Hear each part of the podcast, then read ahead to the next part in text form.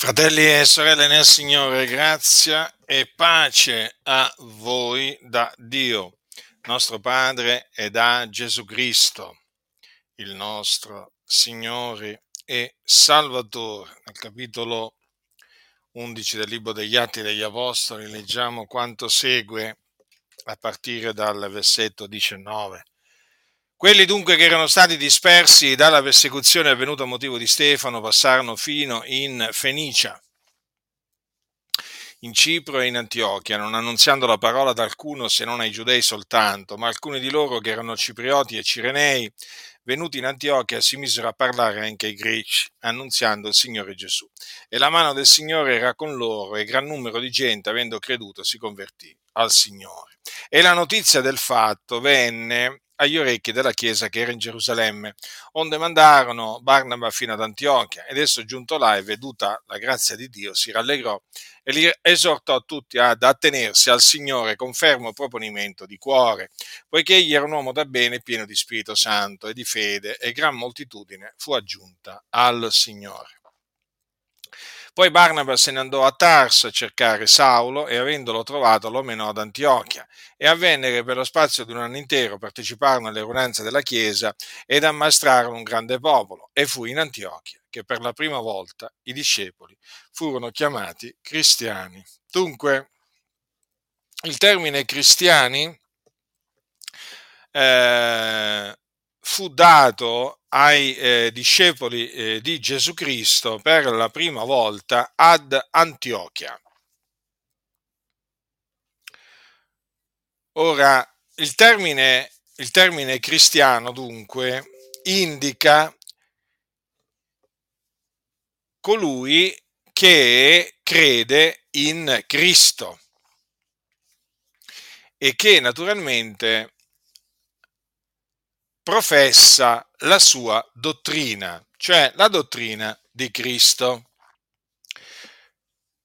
Noi siamo cristiani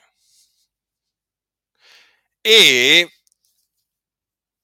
glorifichiamo il Dio portando questo nome.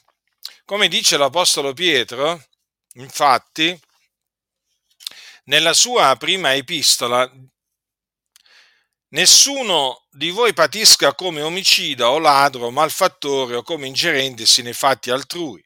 Ma se uno patisce come cristiano non se ne vergogni, ma glorifichi il Dio portando questo nome.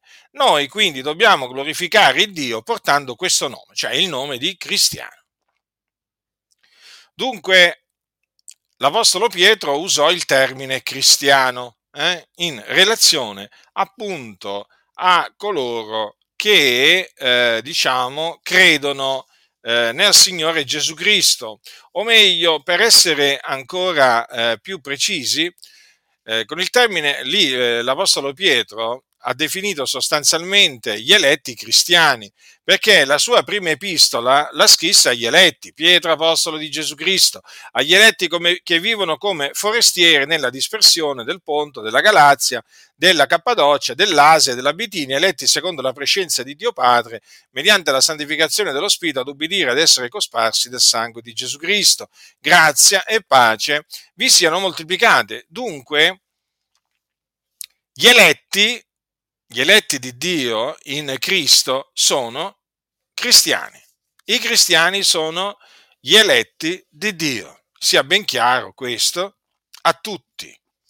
E eh, i discepoli di Gesù Cristo dunque furono conosciuti nell'impero romano come appunto i cristiani, tant'è che noi leggiamo che quando quando Paolo comparve davanti al, al re Agrippa, leggiamo quanto segue. Leggiamo quanto segue. Allora, eh, Paolo si trovò a eh, diciamo, dover difendersi davanti al re Agrippa e naturalmente c'erano anche altri notabili e c'era anche il governatore Festo.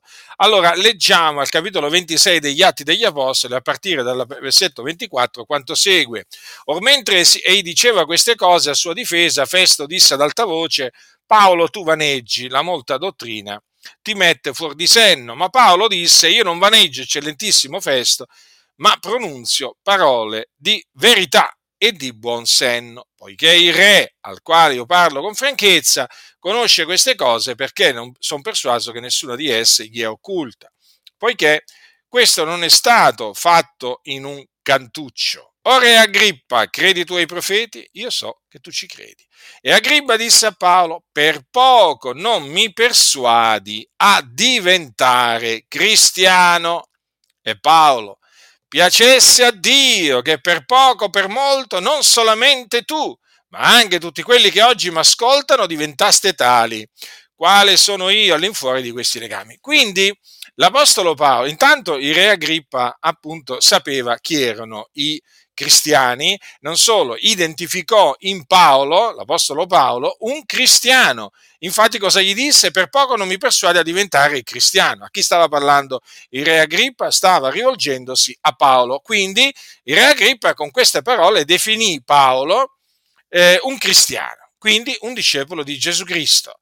Notate che Paolo poi nella risposta non, non, non, confermò praticamente, confermò che era un cristiano. Infatti cosa gli disse ad, ad Agrippa? Piacesse a Dio che per poco o per molto non solamente tu ma anche tutti quelli che oggi mi ascoltano diventaste tali, quale io sono all'infuori di questi legami. Dunque è biblico, è biblico definirsi cristiani. Gli apostoli gli apostoli praticamente si definivano cristiani. Lo abbiamo visto, lo abbiamo visto in quello che ha scritto l'apostolo Pietro, l'abbiamo visto in quello che ha detto l'apostolo, l'apostolo Paolo. Allora qui bisogna a questo punto eh, fare questa specifica. Cioè oggi il termine cristiano viene usato in eh, relazione a chi che sia parla di Gesù eh, facciamo, facciamo, un esempio, facciamo un esempio. I Mariani, i Mariani, chi sono i Mariani? I Mariani sono i cattolici romani no? che praticamente rendono il loro culto a Maria, la madre di, eh, di Gesù. Eh? Sapete che le rendono, le rendono, un culto particolare e naturalmente questo culto è un, un culto idolatrico perché Maria è una creatura e appunto i cattolici romani adorano, sì, quantunque loro dicono di non adorarla, però di fatto l'adorano e eh, naturalmente mm, la servono. Eh? E eh, per adorarla e per servirla si usano di statue e immagini che sono idoli agli occhi di Dio, idoli, eh? bisogna chiamarli così, non bisogna chiamarli opere d'arte come fanno tanti pastori eh, che appunto hanno paura di definire le statue, le immagini della Chiesa papista eh, per non inimicarsela, eh, eh, hanno paura di, di chiamarli eh, idoli, li chiamano opere d'arte, ma sono diventati gli idoli, sono diventate opere d'arte che praticamente i credenti si possono pure tenere a casa. Ma che vuoi, fratello, sono opere d'arte. Eh sì, è così, a casa, la casa dei credenti, poi cosa, cosa diventa? Cosa diventa? Eh? Cosa diventa? Un ricettacolo, un ricettacolo, di demoni, perché dove ci sono gli idoli e le immagini ci sono i demoni, eh? si nascondono i demoni dietro le, le, gli, gli, idoli della Chiesa papista, come anche gli idoli del, della religione induista, della religione buddista e così via. Quindi, ehm, praticamente oggi il termine cristiano viene usato anche in relazione ai mariani, ma i mariani non sono cristiani, i mariani sono mariani loro praticamente sono devoti, devoti di Maria, adorano e servono ehm, Maria e appunto eh, per questo sono degli idolatri. Mm? Ora, gli idolatri non sono cristiani eh? e i cristiani non sono idolatri. È così semplice. Quindi bisogna stare attenti a quando si sente dire, eh, ma in Italia ci sono 50 milioni di cristiani. Faccio un esempio, adesso non so esattamente quanto siano i cattolici romani, comunque sono dec- alcune decine di, in Italia, eh, attenzione, solo in Italia, sono alcune decine di milioni. Eh, ci sono alcune decine di milioni di cristiani. Ma quali cristiani? Allora, in Italia, tu, diciamo, questi che vengono chiamati cristiani mh, hm, e che sono invece mariani, sono idolatri. Quindi bisogna stare attenti, fratelli, a quando si usa il termine cristiano o cristiani, eh? perché il termine cristiano indica colui che crede nella buona novella che Gesù di Nazareth è il Cristo. Eh? e naturalmente proprio perché è un credente in Cristo, poi professa anche la dottrina di Cristo che, o la legge di Cristo che è fatta appunto dei comandamenti che Cristo ha dato tramite gli apostoli. Mm? Quindi bisogna avere ben chiaro che cosa la Bibbia intende per cristiano. Mm. Non si può chiamare cristiano un idolatra, non si può chiamare cristiano un, eh, un adoratore di idoli. Ah, ma qualcuno dirà, ma è una statua che rappresenta Maria, la madre di Gesù. Eh, ma è sempre un idolo. È sempre un idolo che i, i cristiani, naturalmente, una volta che eh, si convertono, eh, e sono in possesso di queste statue, immagini di Maria, come anche di altri, di altri cosiddetti eh, santi della Chiesa papista, deve distruggere. I cristiani sono, eh, diciamo, odiatori degli idoli. Mm? Allora, i cristiani odiano gli idoli, noi odiamo gli idoli. Eh? E, e, noi esortiamo coloro che possiedono questi idoli a distruggerli mi riferisco naturalmente a voi che siete cristiani. Se avete ancora eh, immagini e statue di Maria, del de, de cosiddetto Padre Pio, di San Gennaro e così via, prendeteli eh, prendeteli tutti, distruggeteli, li mettete in un sacco, i, i, pezzi e li andate a buttare in una discarica. Eh. Vi raccomando una eh, discarica che non sia abusiva. Eh. Sapete che ci sono tante discariche abusive, eh. andate in una discarica autorizzata dal comune o comunque una discarica del comune. Allora, perché ho voluto dirvi questo? Perché viviamo in un periodo, eh, diciamo, di te- un periodo di tempo in cui c'è molta confusione anche sul termine cristiano. Quindi non si può definire eh, cristiano neppure un testimone, un testimone di Geova. Perché? Perché i testimoni di Geova negano, eh, negano che Gesù è Dio, quindi non sono, eh, non sono cristiani perché i cristiani affermano che Gesù Cristo è Dio benedetto in eterno. Mm? Così non si possono chiamare cristiani i mormoni, no? quelli della setta dei mormoni. Ma perché? Perché i mormoni credono in un altro Gesù, in un altro Gesù. Che, che ne dicono appunto i mormoni? I, mor- I mormoni credono in un altro Gesù. E qui che non è il Cristo, che non è il figlio di Dio, in un altro Gesù come peraltro anche i testimoni di Geo. Quindi bisogna stare attenti, fratelli nel Signore. Eh? Il, il, termine cristiano va usato esclusivamente nei confronti di coloro che, avendo creduto che Gesù è il Cristo, sono nati da Dio e quindi sono figliuoli di Dio, cosparsi del prezioso sangue di Gesù Cristo. Eh? Naturalmente questo ho dovuto dirvelo per, eh, diciamo, farvi comprendere che le parole hanno un significato eh? e vanno usate naturalmente in base al loro significato. Quindi state attenti perché oggi molti si definiscono cristiani, per esempio i mariani si definiscono cristiani, i testimoni di Geova si definiscono cristiani, i mormoni si definiscono cristiani, ma non lo sono. Non lo sono. Capite? Quindi dovete stare attenti perché la, il titolo è lo stesso, hm? ma il contenuto è completamente diverso. È come praticamente se voi, eh, diciamo, vedeste una bottiglia, eh? una bottiglia, apparentemente una bottiglia di vino. Eh? Fuori c'è scritto vino Chianti, eh? mentre dentro c'è la candeggina. Eh? Voi cosa direste? Ma questo non è il vino Chianti. Una volta che praticamente aprite la bottiglia, eh? Eh, naturalmente provate ad assaggiarla ed è candeggina. Eh? Ed è candeggina, è chiaro, vi rendete subito conto che non è vino. Mm? Potrei farvi tanti di quegli esempi a tale proposito. Quindi, eh, è come sono come i fiori finti. No? Da lontano i fiori finti, quelli di plastica, sembrano veri, eh, come anche peraltro ci sono anche alberi finti, da lontano sembrano veri. Poi quando ti avvicini, quando ti avvicini, eh, ti rendi conto che sono finti. Quindi non sono fiori, non sono alberi.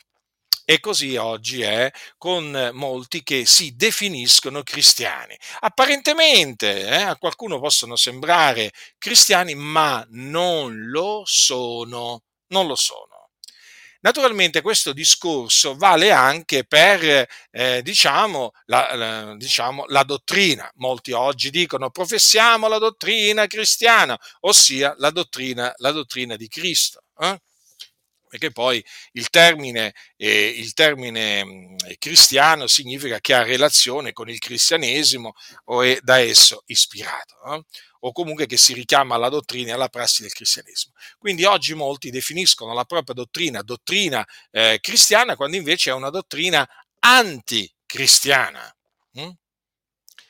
Quindi anche quando si usa il termine cristiani in merito a una dottrina bisogna stare attenti perché ci sono dottrine che vengono presentate come dottrine cristiane, ma sono dottrine di demoni. Sapete che esistono le dottrine di demoni? Ne parla l'Apostolo Paolo quando a Timoteo gli dice ma lo Spirito dice espressamente che nei tempi a venire alcuni apostateranno dalla fede, dando retta a spiriti seduttori a dottrine di demoni, per via della ipocrisia di uomini che proferiranno menzogne assegnati di un marchio nella loro propria coscienza, i quali vieteranno il matrimonio e ordineranno l'assenzione da cibi che Dio ha creati, affinché quelli che credono e hanno ben conosciuto la verità ne usino con redimento di grazie. Poiché tutto quello che Dio ha creato è buono e nulla è da riprovare, sia usato con redimento di grazie, perché è santificato dalla parola di Dio e dalla preghiera.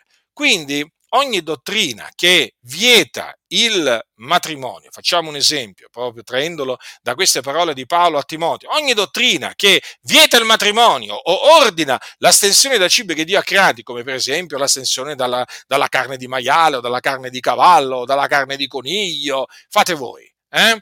Allora, queste dottrine, queste dottrine non sono dottrine cristiane, ma sono dottrine di demoni generate quindi dai demoni.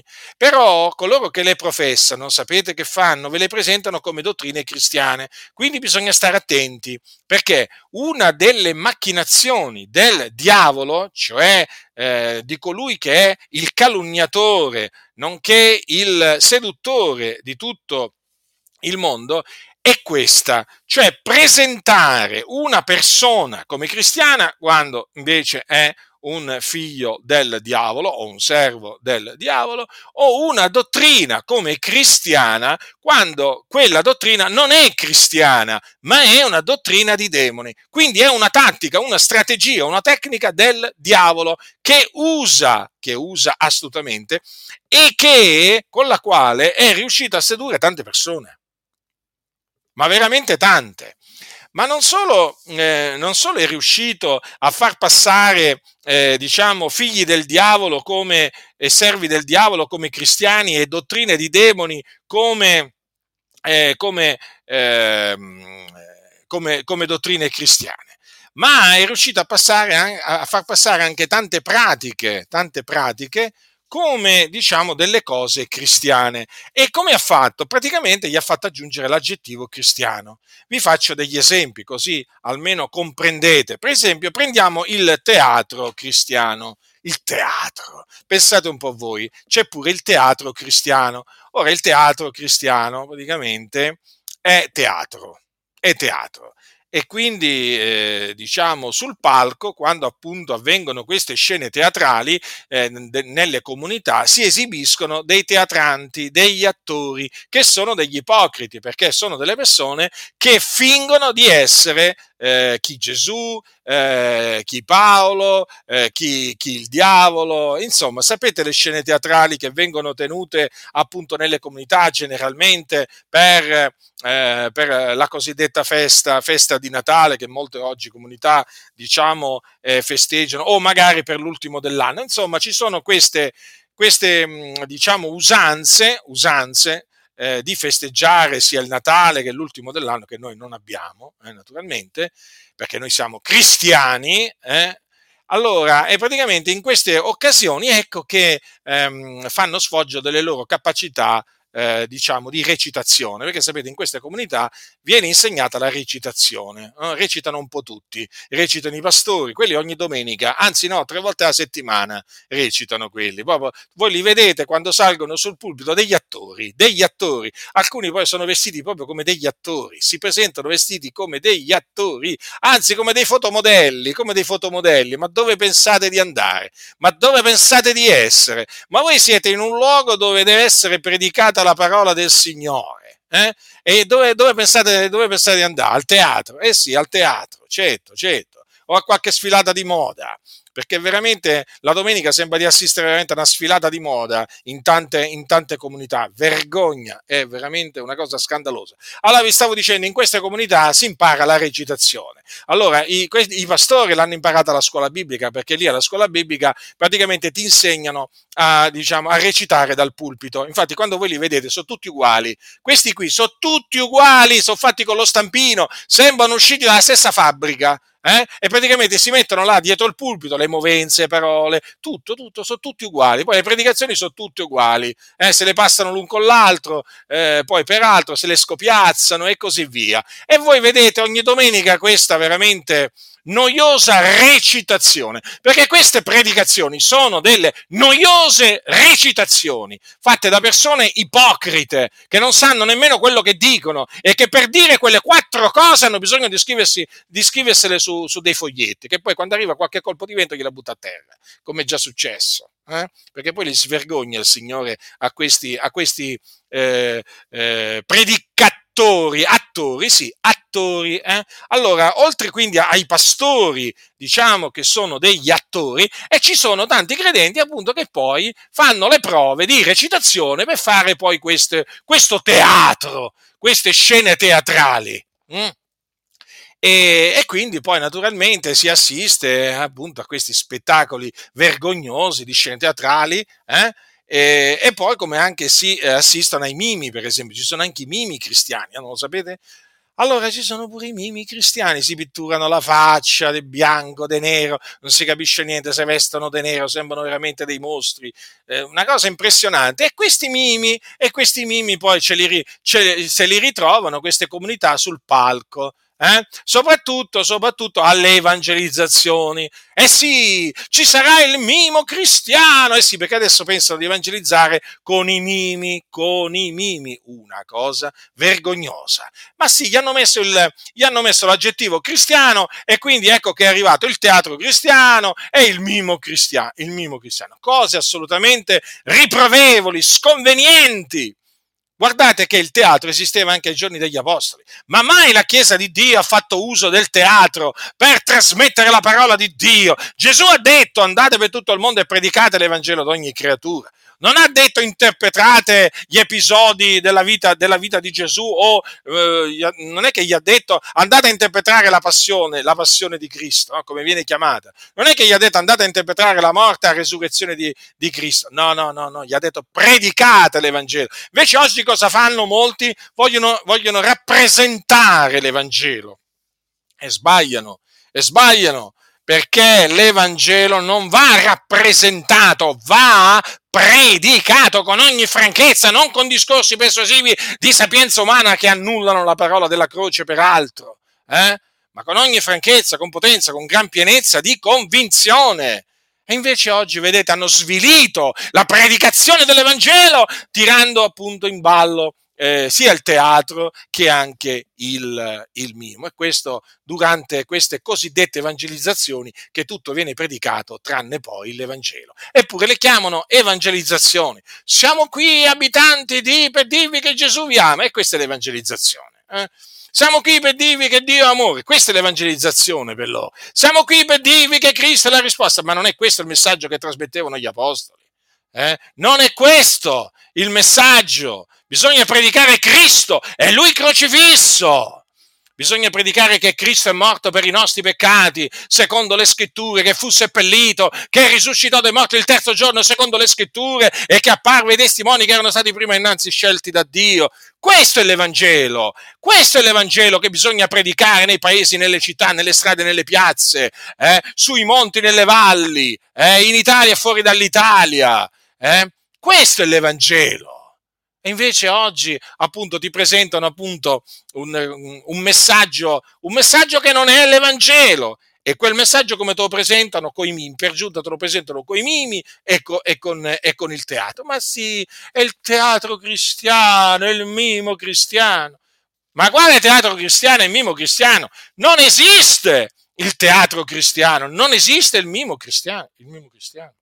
Sono cose che fanno parte del mondo non possono essere cristianizzate, non possono essere adottate dalla Chiesa, sono costumi del mondo, sono usi del mondo che non si possono appunto cristianizzare far diventare cristiani. La Chiesa è tenuta, è tenuta a non conformarsi al, al, al mondo. Da nessuna parte c'è scritto conformatevi al mondo. Non bisogna conformarsi al presente secolo, perché? Perché è un mondo di tenebre questo, questo mondo è un mondo di tenebre nel, in mezzo al quale la Chiesa risplende, risplende appunto, eh? risplende come dei luminari, i cristiani risplendono come dei luminari, appunto proprio perché i cristiani risplendono come dei luminari, si rifiutano eh, di appunto eh, adottare il teatro e il mimo. Eh? Non ce ne facciamo proprio niente. Bisogna bandire il teatro e il mimo dalle chiese. Eh? Per esempio, in un altro ambito, in quello musicale, qui veramente il diavolo si è sbizzarrito, per esempio la musica rock cristiana. La musica rock cristiana. Ce l'avete presente la musica rock? Eh? Quella per esempio di gruppi come i, i Led Zeppelin, i Rolling Stones, questi sono nomi che ormai più o meno con, conoscono un po' tutti. Ebbene, ecco che è sorta anche la musica rock cristiana. Eh? Naturalmente il testo cambia, però il tipo di musica è la stessa, è quella musica appunto fatta di diciamo, un ritmo particolare che ti, veramente ti rompe i timpani delle orecchie. E chi vi parla all'inizio della sua conversione fu un patito, un devoto, diciamo così, della musica rock cristiana. Io l'ascoltavo ogni giorno, ogni giorno, ogni giorno l'ascoltavo. Ascoltavo dei gruppi particolari, diciamo, eh, stranieri, eh, non italiani, perché quando io cominciai ad ascoltare la musica rock cristiana in Italia non esisteva niente praticamente di rock cristiano, così come viene chiamato, e io naturalmente ero un po', diciamo, mi ero, mi ero, lasciato ingannare da questa, da questa, musica, lo confesso, perché ritenevo che la musica rock cristiana fosse un tipo di musica adatta ai giovani, soprattutto per guadagnare i giovani a Cristo. Eh? all'inizio, questo era il mio pensiero. D'altronde lessi musica rock cristiana, dissi, vabbè, se è cristiana è buona, perché tutto quello che appunto viene definito cristiano, poi alla fine, all'inizio, quando ti converti, tu lo prendi per buono, per buono, eh? Quindi ti prendi la, bot- la bottiglia chia- ecco, con la scritta fuori praticamente Chianti e dentro c'è la candeggina. Eh? Però poi arriva il momento che scopri che è candeggina non è vino e quindi poi rigetti, rigetti quella bottiglia col finto, col finto, vino. E allora io mi ricordo, ascoltavo sempre mu- questa musica rock cristiana andai anche a un concerto, la seconda volta che andai in Inghilterra andai anche a un concerto rock eh, che appunto si, si, tenne in un teatro in un teatro di Londra eh, e lì appunto venne, venne suonata musica rock cristiana.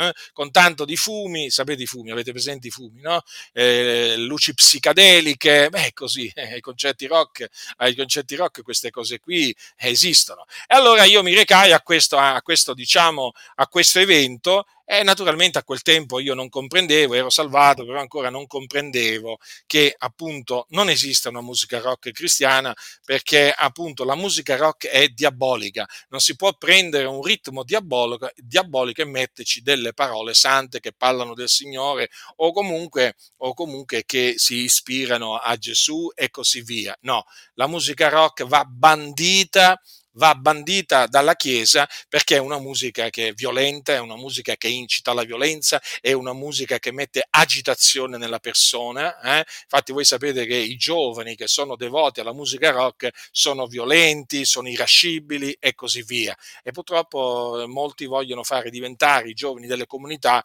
violenti, irascibili e li vogliono, fare, li vogliono fare agitare. Quindi bisogna stare attenti perché anche qui hanno preso l'aggettivo cristiano e gliel'hanno affibbiato alla musica rock. Ma guardate che ci sono altri tipi di musica che veramente non, non, sono da adottare eh, e a cui appunto è stato, è stato, è stato diciamo, messo il, il, l'aggettivo cristiano. Eh?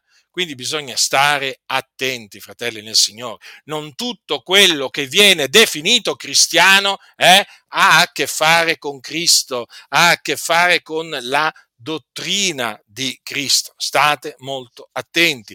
Poi, naturalmente, sempre diciamo in tema, in tema, di musica, è saltata fuori pure la danza del ventre cristiana. Qualcuno dirà, ma veramente adesso pure la danza del ventre? Ecco, allora sì, esiste pure la danza del ventre cristiana. Ci sono delle donne praticamente che si sono specializzate nella, nella appunto, nella, in questa in questo modo di danzare, sconveniente naturalmente, dove la donna mette in, diciamo, in particolare rilievo il movimento del bacino e non solo del bacino. Del, del bacino. Quindi una cosa vergognosa, la danza del ventre nella comunità, cioè nelle comunità, pure la danza del ventre, qualcuno dirà, sì, sì, pure la danza del ventre, e dicono appunto che questa danza del ventre cristiana serve per lodare Dio eh, vi posso assicurare che quella danza fa tutto tranne che appunto dare lode al Signore. Ma anche qui la danza del, danza del ventre, eh, però cristiana, eh già, certo,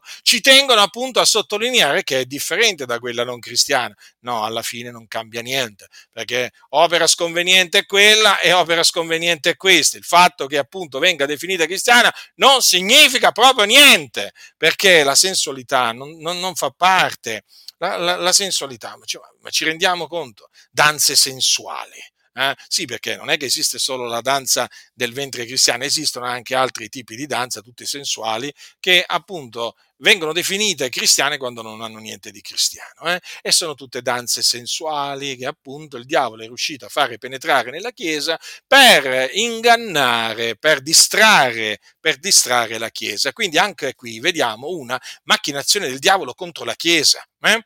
Che appunto il diavolo ha, eh, vedete il diavolo nella sua astuzia cosa fa? Mm? Eh, prende le cose che sono di questo, diciamo, le cose che appartengono al suo regno eh, e gli fa dare, appunto, gli fa uh, affibbiare l'aggettivo cristiano e così le fa penetrare dentro la Chiesa. Eh sì, l'astuzia proprio consiste in questo. Poi, per esempio, esiste lo yoga cristiano. Sì, hanno inventato pure lo yoga cristiano. Ora, lo yoga, lo yoga è un, praticamente un esercizio fisico, attenzione, un esercizio fisico, diciamo di origine orientale, eh? ma non è un esercizio fisico così, no? è un esercizio fisico che si fonda su principi occulti occulti, perché quelle posizioni che vengono, diciamo, adottate da chi fa yoga, eh, anche il modo di respirare, non solo poi anche la meditazione, fanno parte tutto di un, di un pacchetto diabolico eh, che appunto si chiama yoga. Eh. Che cosa, che cosa, diciamo, porta lo yoga? Perché lo yoga è inscindibile dalla filosofia eh, di cui, di cui fa parte. Allora, lo yoga praticamente porta chi lo compie a, eh, diciamo, unirsi, unirsi a un'energia universale. Capite? Cioè, praticamente è, un, ehm, è una tecnica, eh, diciamo, spirituale, una pratica spirituale tramite eh, la quale eh, chi fa yoga si mette in contatto con quella che viene presentata come un'energia universale, ma che dietro la, dietro la quale si celano i demoni. Infatti, infatti eh, ci, diciamo, ci sono certe manifestazioni nello yoga che sono manifestazioni proprio demoniache, in particolare la manifestazione della Kundalini, no? il risveglio praticamente di un serpente, no? praticamente all'interno, tra virgolette, all'interno di chi pratica lo yoga lo, lo, yoga. E praticamente questo risveglio della Kundalini non è altro che una manifestazione demoniaca eh, di demoni che appunto lo, chi pratica lo yoga, qui, a cui chi pratica lo yoga fa spazio eh, in questo appunto eserci- nel corso di questo esercizio fisico, nel corso di questa sua meditazione, fa spazio appunto a demoni che poi si manifestano. E vi posso assicurare che quando si manifesta la Kundalini, eh, eh, vi posso assicurare che i cristiani capiscono di che cosa si tratta. Si tratta proprio di manifestazione demonica. Allora, questo per dirvi che cosa? Che lo yoga eh, viene presentato come un esercizio fisico in cui uno si rilassa e così via, ma dietro questo esercizio fisico si nasconde il diavolo. Il diavolo, perché praticamente mediante questo esercizio fisico il, chi pratica lo yoga eh, viene portato a fondersi, a unirsi con questa energia universale. Capite? Ecco, dietro la quale ci sono i demoni. Quindi, quando vi presentano lo yoga come un esercizio fisico che serve a ridurre lo stress e questo e quell'altro, eh, sappiate che eh, diciamo, vi stanno ingannando, perché è una pratica orientale dietro la quale si nasconde il diavolo. Quindi fuggite lo yoga. Ma che ha fatto il diavolo? Praticamente ha fatto inventare lo yoga cristiano e quindi ci sono appunto eh, diciamo, ci sono uomini e donne che tengono lezioni di yoga anche in locali di culto di chiese evangeliche. Ma loro dicono è uno yoga cristiano, noi induciamo a, a meditare sulle cose del Signore. No, no, no, no, no. No, perché lo yoga non può essere, diciamo, disgiunto dalla filosofia, dalla filosofia che lo sostiene. E la filosofia che lo sostiene è diabolica. Mm? Quindi vedete, anche in questa circostanza il diavolo è riuscito, diciamo, mettendoci il termine cristiano, a far entrare nella Chiesa persino lo yoga. Eh? Basta in altre parole affibbiarci l'aggettivo cristiano che oramai in tante chiese viene accettato tutto, ma proprio tutto, persino la magia cristiana. No, veramente Giacinto, pure la magia cristiana. Sì, esistono i maghi cristiani. Chi sono costoro? Sono degli impostori che si presentano come cristiani, ti parlano di Gesù eh, alla loro maniera e fanno appunto, diciamo, le arti magiche le arti magiche per intrattenere soprattutto i bambini e i giovani delle comunità. In America, per esempio, sono molto diffusi i maghi cristiani. Sì, sì, si presentano proprio come maghi cristiani, con tanto appunto di, eh, di annuncio pubblicitario, eh, che il tot giorno nella comunità, eh, in via eh, della città, eh, ci sarà appunto il famoso mago cristiano, eh, hai capito? E che farà appunto, eserciterà le sue, le sue arti. Ora la magia, la magia è un'opera, la magia è la stregoneria, la magia è qualcosa di diabolico, di diabolico. Non esiste una magia cristiana, non esistono maghi cristiani, i maghi sono dal diavolo, eh? la magia è dal diavolo. Questo insieme di pratiche, no? di pratiche occulte eh, che vengono usate per, eh, diciamo, eh, fare determinate, determinate cose e che sono, diciamo, delle pratiche occulte ehm, tramite cui viene detto vengono usate delle energie eh, a disposizione dell'uomo per diciamo fare determinate cose ma sappiamo che quelle energie sono i demoni che poi l'uomo non è che usa i demoni i demoni so, usano l'uomo infatti non è che i maghi usano i demoni no sono i demoni che usano i maghi hm? quindi state molto, state molto attenti perché è entrata pure la magia cristiana, come è entrato anche lo spiritismo cristiano. Ma veramente, sì, veramente, esiste lo spiritismo cristiano.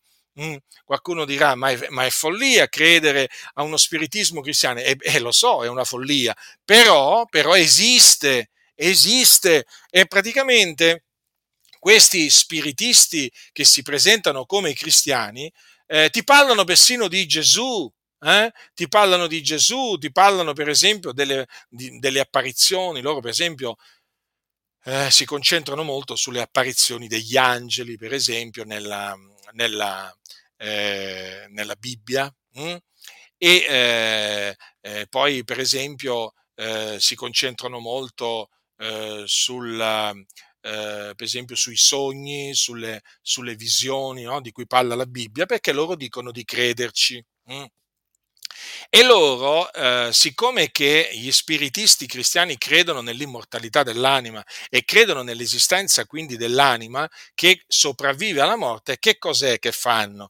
Loro dicono che le anime, dei, sto parlando degli spiritisti cristiani, loro dicono, i cosiddetti spiritisti cristiani, che le anime, le anime dei morti eh, cominciano a vagare nell'etere hm, o comunque nell'aria. Hm? E queste, eh, questi spiriti praticamente assistono poi eh, coloro che sono sulla terra. Naturalmente gli spiriti buoni, perché poi loro dicono, certo, ci sono pure gli spiriti cattivi, quelli cercano di fare del male, però che cosa dicono sempre gli spiritisti cristiani? Noi appunto invochiamo gli spiriti buoni per combattere contro quelli cattivi. Cioè, rendetevi conto, questi spiritisti che cosa, che cosa fanno? Allora, gli spiritisti cristiani, che si dividono sui cristiani, eh, badate bene che gli spiritisti cristiani dicono di credere nella Bibbia, eh? Ah, non vi pensate, eh? E dicono anche di credere nei segni, nei prodigi, nelle opere potenti di cui parla la Bibbia. Non solo, loro dicono anche, loro dicono anche che possono compiere segni e prodigi eh? e miracoli nel nome di Gesù. State molto attenti, fratelli nel Signore. Credono addirittura nel parlare in altra lingua, ma è un parlare in altra lingua, tra, eh, diciamo, per opera di demoni. Eh? Allora, che cosa succede? Dato che naturalmente noi siamo pentecostali, dovete sapere questo, che allora, questi spiritisti cosa dicono? Sì, eh, noi abbiamo, per, faccio, faccio, un esempio, no, cose che sono realmente accadute, eh, attenzione, però vi faccio un piccolo riassunto. Allora, gli spiritisti cristiani dicono, nelle nostre riunioni hanno parlato in lingue. Come hanno parlato in lingue? Sì, eh, diciamo, hanno parlato in lingue per gli spiriti. Cosa significa? Allora, che loro sostengono che quando uno parla, eh, per esempio, no? un inglese, un inglese si mette a parlare in tedesco. Perché si mette a parlare in tedesco? Eh? Loro dicono per lo spirito di uno, eh, di un tedesco appunto che è morto, che praticamente quello spirito lo investe e quindi lo fa parlare in tedesco e quindi è il parlare in altra lingua in tedesco e naturalmente così anche per altre, per altre situazioni. Sì, sì, queste diavolerie sono avvenute e avvengono eh? Non vi sto parlando di cose così fantasiose, favole, no, le fantasie e le favole ve le raccontano nelle denominazioni. Io vi sto raccontando cose che loro non vi raccontano ma che esistono. Eh? Allora, gli spiritisti cristiani sostengono pure di essere in grado di, soprattutto quelli che presiedono appunto le riunioni spiritiche, di parlare in altre lingue. Questo avviene quando? Quando lo spirito di Tizio, di Caio, di Sempronio li investe. Allora se, lo, se, se, è lo spirito di un tedesco lo farà parlare in tedesco, se è lo spirito di un indiano lo farà parlare in lingua indiana. Avete capito allora? Sì, sì, credono pure nel parlare in altre lingue e vi dicono pure che credono nel dono della diversità delle lingue di cui parla l'Apostolo Paolo ai Corinzi. Ascoltate, non si scherza, eh. qui veramente le cose sono veramente gravi e sono penetrati nelle chiese, anche pentecostali. Eh. Quindi state molto attenti state molto attenti perché anche nelle chiese pentecostali è entrato lo spiritismo. È entrato lo spiritismo e ci sono di quelli che partecipano a sedute spiritiche e poi vanno, e poi vanno al culto e si mettono dietro un pulpito a predicare eh, le loro eresie, naturalmente. Quindi state molto attenti. Allora, esiste pure il cosiddetto spiritismo cristiano. Eh? Gli spiritisti cristiani. Addirittura credono pure nella guarigione. Sì, sì, naturalmente sempre per opera degli spiriti. Eh? Loro talvolta usano il termine spirito, hm? però non intendono lo Spirito Santo, ricordatevi sempre questo, ma intendono sempre gli spiriti dei morti, perché secondo loro i morti vagano nella, nella, nella, nella nell'aria, non è che sono in paradiso i spiriti, cioè le, le, anime, le anime, dei giusti o eh, per quanto riguarda le anime invece degli empi sono all'inferno, no, no, loro dicono vagano nell'aria. E quindi loro si mettono in contatto poi, appunto come fanno tutti gli spiritisti, con queste, diciamo, con questi spiriti che loro pensano appunto ess- che, che siano le anime dei morti, ma sono demoni demoni. E allora voi sentite raccontare a questi cosiddetti spiritisti cristiani che gli è apparso Tizio, gli è apparso Caio, gli ha detto di fare questo, gli ha detto di andare là. Sì, sì, fratelli nel Signore, purtroppo esiste anche lo spiritismo cristiano. Eh? Quindi state molto attenti eh, perché veramente qua c'è di tutto. Allora, poi per esempio esiste pure lo scambismo cristiano. Allora, lo scambismo praticamente sono pratiche sessuali illecite dove veramente delle coppie, delle coppie di persone si scambiano i coniugi. Eh? Mm, diciamo, eh, ecco, diciamo, mm, mi limito a dire questo. Allora, mm, praticamente esistono gli scambisti cristiani. Hm? Sapete che in questa, in questa, società in cui viviamo, eh, che, che, è veramente una società veramente che giace tutto, tutta quanta nel, nel, maligno, appunto lo scambismo si sta diffondendo molto. Hm? Naturalmente lo scambismo è chiaramente eh, fornicazione, hm? è diciamo la, diciamo, la pratica della, della fornicazione. Eh, non solo, anche pratiche anche omosessuali. Comunque, allora cosa vi voglio dire? Esistono pure questi mh, scambisti cristiani che hanno, hanno, hanno, hanno, anche creato delle comunità di scambisti. Eh? E loro naturalmente leggono la Bibbia, parlano di Gesù, parlano di Dio e però poi si danno, pure, si danno appunto allo scambismo. Però attenzione, è uno scambismo cristiano, eh? limitato ai cristiani, quindi ai membri di chiese. Avete capito allora? Però si chiama, si chiama, si chiama cristiano. Eh? Vedete come appunto il diavolo nella sua astuzia sia veramente riuscito in questa maniera a fare penetrare pratiche illecite, diaboliche, eh, dottrine, dottrine diaboliche, persone del diavolo, eh, con questa, con questa strategia, no? affibbiandogli appunto l'aggettivo cristiano. Poi esiste pure, e concludo, il nudismo cristiano. Mm. Come qualcuno dirà? Il nudismo cristiano. Sì, esiste pure il nudismo cristiano, ci sono anche, diciamo, dei luoghi dove vanno eh, i cristiani nudisti. Eh? Loro si definiscono i cristiani nudisti o naturalisti. Eh? E naturalmente una cosa vergognosa, è chiaro questo, e um, una cosa da, da, aborrire, una cosa sconveniente, però tant'è, eh, la realtà è questa, dobbiamo parlare della realtà. E ehm, appunto loro ritengono che eh, il nudismo cristiano abbia una base biblica. Qual è la base biblica? Beh, ma io credo che voi l'abbiate già capito. Adamo ed Eva.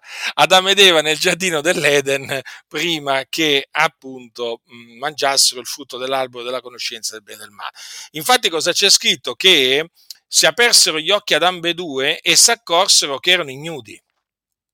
Mm?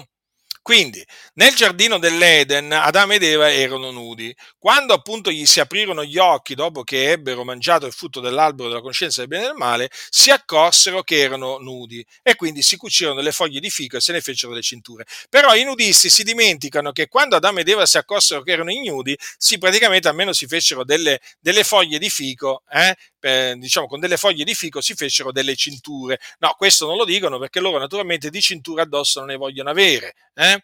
Ma poi eh, naturalmente dimenticano, dimenticano, anche che poi il Signore appunto li, eh, li rivestì.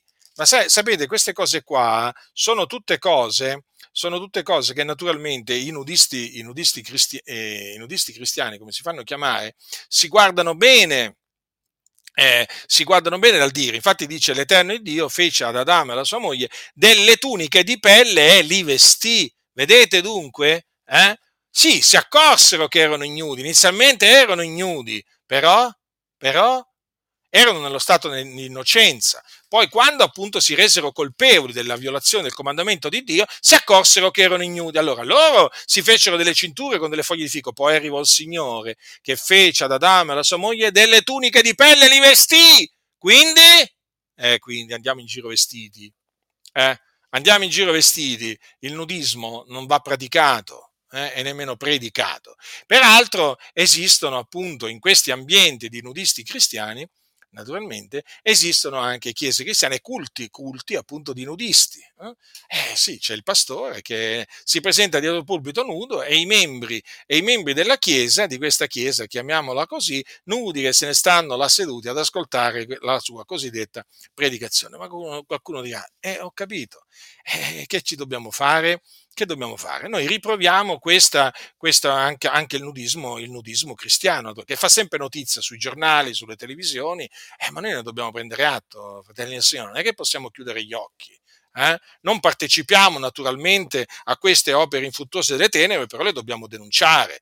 Le dobbiamo denunciare perché? Perché siamo chiamati a denunciarle noi le opere infruttuose delle tenebre. Fratelli e sorelle nel Signore, queste cose sono penetrate in mezzo alla Chiesa. Eh? Dobbiamo affrontare la situazione, dobbiamo prenderla di petto, non possiamo fare finta di non vedere. Eh? E noi quindi naturalmente, dato che non facciamo finta di non vedere, noi le cose le sappiamo e allora le condanniamo.